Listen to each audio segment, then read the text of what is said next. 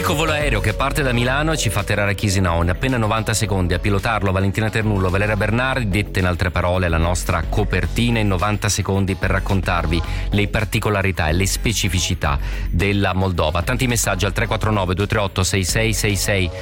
Fra i tanti qualcuno parla di rischi delle, delle alleanze disomogenee, facendo riferimento alla ritrosia da parte della Turchia a dare l'ok eh, rispetto all'ingresso di Svezia e Finlandia nella NATO. Io non sono molto d'accordo col direttore politico, con tutto il rispetto, credo che sia a tutti gli effetti un veto di natura estrema, estremamente politica, quello della Turchia, e su un'ennesima prova di quanto Erdogan sia smaliziato nell'usare ogni dossier come leva nei confronti o della NATO o dell'Unione eh, Europea. Qualcuno scrive: se Finlandia e Svezia dovessero diventare indispensabili per la NATO, l'America non mancherebbe ad inventarsi qualcosa per includerle. Ma perché l'America? Eh, ci vuole il, la ratifica del Parlamento dei trenta membri. Tutti i parlamenti dei trenta membri della NATO devono ratificarli, è il motivo per cui al momento Svezia e Finlandia non sono nella NATO, eh, tutti gli altri hanno detto di sì, manca la Turchia, credo forse anche la Repubblica Ceca, ma magari controlliamo.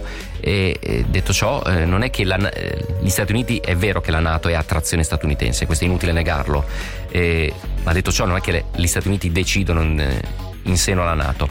Eh, tra pochissimo andremo a Chișinău, prima però vi faccio sentire, per andarci diciamo, eh, Valeriu Pasa è il direttore di un think tank moldavo, si chiama Watchdog M D Community, e inizia a raccontarci qual è stato l'impatto sulla politica moldava del discorso pronunciato ieri dalla presidente Maia Sandu su quel colpo di stato previsto, secondo l'indagine su Ucraina, dalle forze e dai servizi segreti della Russia. Sentite. Well, first of all, I need to mention that uh, a lot of uh, pro-Russian politicians. Prima di tutto devo sottolineare che molti politici moldavi schierati su posizioni filorusse hanno reso immediatamente delle dichiarazioni sostenendo che tutto quello che aveva detto la presidentessa è falso, che non ci sono elementi per confermarlo e che non c'è nulla di cui preoccuparsi, il che dal mio punto di vista dimostra fino a che punto siano legati agli interessi della Russia.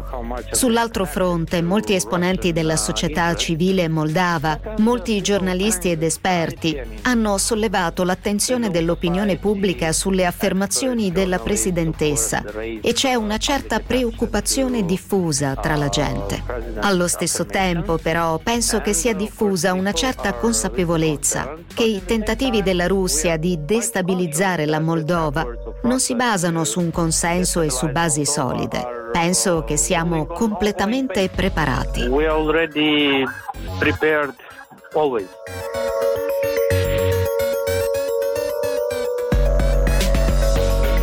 Valeriu Pasa, direttore del Watchdog M D Community, un think tank moldavo. Allora, eh, intanto do il buongiorno e benvenuto a Nessun luogo è lontano anche a Francesco Brusa, analista Osservatorio Balcani e Caucaso. Brusa, buongiorno, benvenuto. Buongiorno, grazie. Grazie per essere con noi. Partiamo da, anzi no, facciamo una cosa, andiamo sul traffico, perché preso dal racconto io ogni tanto scavallo le quarantacinque, sedici quarantasei, ventisette secondi, traffico, poi torniamo da Francesco Brusa.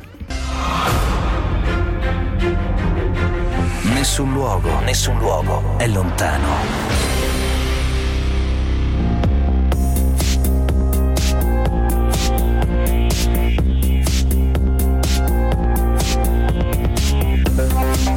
Francesco Brusa, analista di Osservatorio Balcani e Caucaso. Quanto è credibile il tentato colpo di Stato denunciato dalla Presidente della Moldova?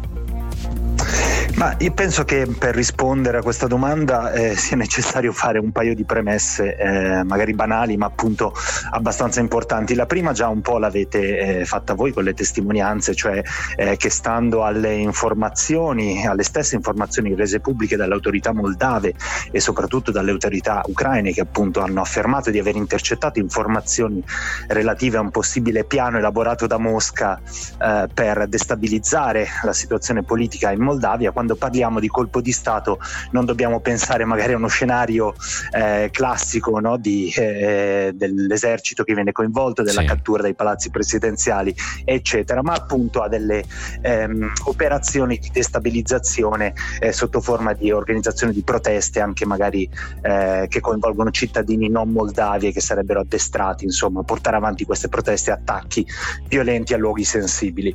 L'altra premessa eh, banale ma mi sembra importante importante è che in questo momento c'è una mh, controffensiva, un'offensiva militare in corso in Ucraina da parte della Russia, eh, soprattutto attorno a Bakhmut, e come sappiamo in un contesto di cosiddetta guerra ibrida eh, molto spesso oltre alle operazioni militari ci sono anche operazioni di eh, disinformazione, propaganda eccetera eccetera, quindi trovo significativa eh, diciamo la sovrapposizione eh, temporale. Sì, sì. Eh, detto questo però Eh, ci sono degli elementi che ci portano a pensare che eh, la minaccia sia eh, non da sottovalutare, e questi elementi sono soprattutto la decisione da parte eh, del governo moldavo in seguito alle dimissioni dell'ex primo ministro eh, Natalia Gavri- Gavrilizza eh, di assegnare appunto il posto di primo ministro a Dorin Recean, cioè quello che era il consigliere presidenziale per la difesa e per la sicurezza interna,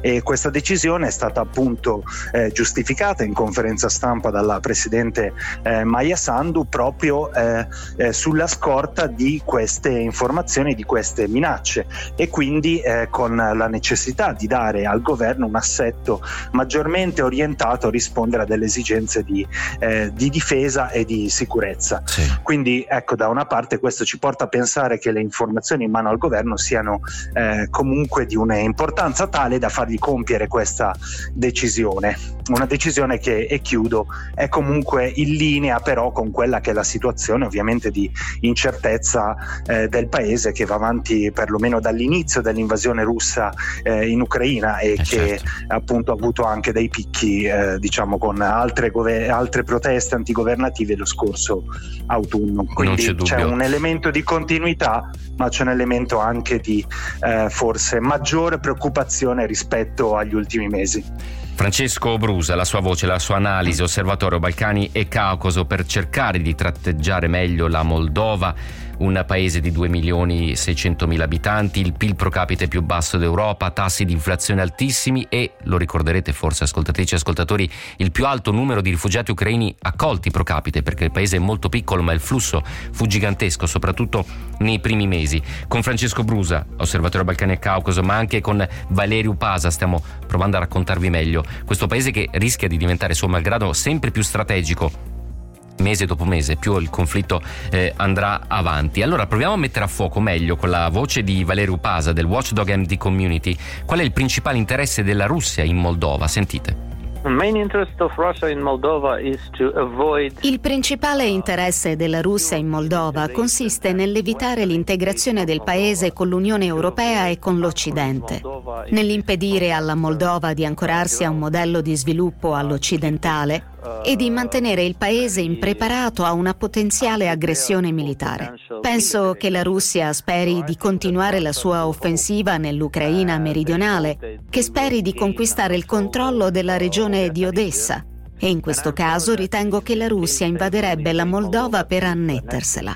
Quindi, per gli interessi russi, è molto importante che la Moldova rimanga priva di risorse per migliorare la sua difesa e anche priva delle risorse per mantenere una sua coesione a livello sociale ed economico, in modo da risultare un bersaglio facile nel caso in cui riescano a vincere la guerra contro l'Ucraina.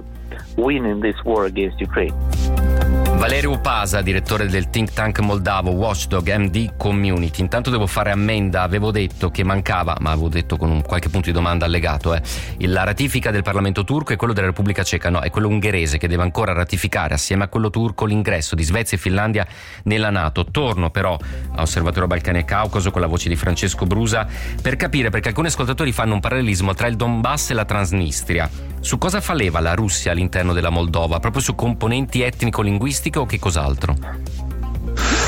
Ma ehm, allora sicuramente è un parallelismo, che quello fatto dagli ascoltatori, che può venire subito in mente, ma direi che ehm, non può essere facilmente eh, sovrapposto. Eh, l'influenza russa in Moldavia, nella società moldava, negli apparati di potere moldavi è ovviamente eh, presente, eh, anche semplicemente a partire dal fatto che la Moldavia come paese indipendente nasce in seguito al, al crollo, al collasso dell'U R S S, sì. Quindi c'è innanzitutto la condivisione condivisione di, di, di un passato eh, comune per vari decenni, con tutto quello che eh, comporta. Il secondo, il primo elemento, il più vistoso eh, dell'influenza russa in Moldavia è chiaramente la presenza della eh, Transnistria, che è uno stato indipendente de facto, nato eh, dopo un conflitto armato che si è sviluppato eh, appena dopo la, l'indipendenza del paese, quindi fra il novanta e il novantadue, eh, e che è uno stato indipendente de facto dal governo di Chișinău, dal governo moldavo, ma dipendente eh, per vari aspetti dal governo di Mosca, eh, quindi dal punto di vista del sostegno economico sicuramente, dal punto di vista eh, culturale e linguistico, dal momento che in Transnistria si parla quasi esclusivamente eh, russo, e dal punto di vista anche parzialmente militare, dal momento che sul territorio della Transnistria, che appunto è il territorio al di là del fiume Nistru, ehm, sono stanziate delle truppe eh, russe. Ehm, sì. Detto, ecco, quindi come dire, questo sicuramente la porta a essere un fattore di, di grossa eh, influenza, ma diverso dal Donbass, dal momento che eh, si tratta appunto di un, eh, di un conflitto congelato da maggiore tempo eh, e, e anche con delle caratteristiche eh, diciamo sia geografiche sia di estensione territoriale eh, molto diverse, soprattutto non in continuità territoriale con certo. il territorio russo, no? Quindi questo certo. è sicuramente già un importante fattore la di differenza. La Transnistria è insomma isolata, è un'esclave praticamente russa all'interno della, della Moldova. Questo rende il tutto, la comunicazione, l'eventuale potenziale espansione, tutta naturalmente più complicata. Siamo quasi in chiusura, io ringrazio tantissimo Francesco Brusa, sì. analista Osservatorio Balcani e Caucaso, per essere stato con noi. Una buona giornata, un buon lavoro, alla prossima. Grazie a voi.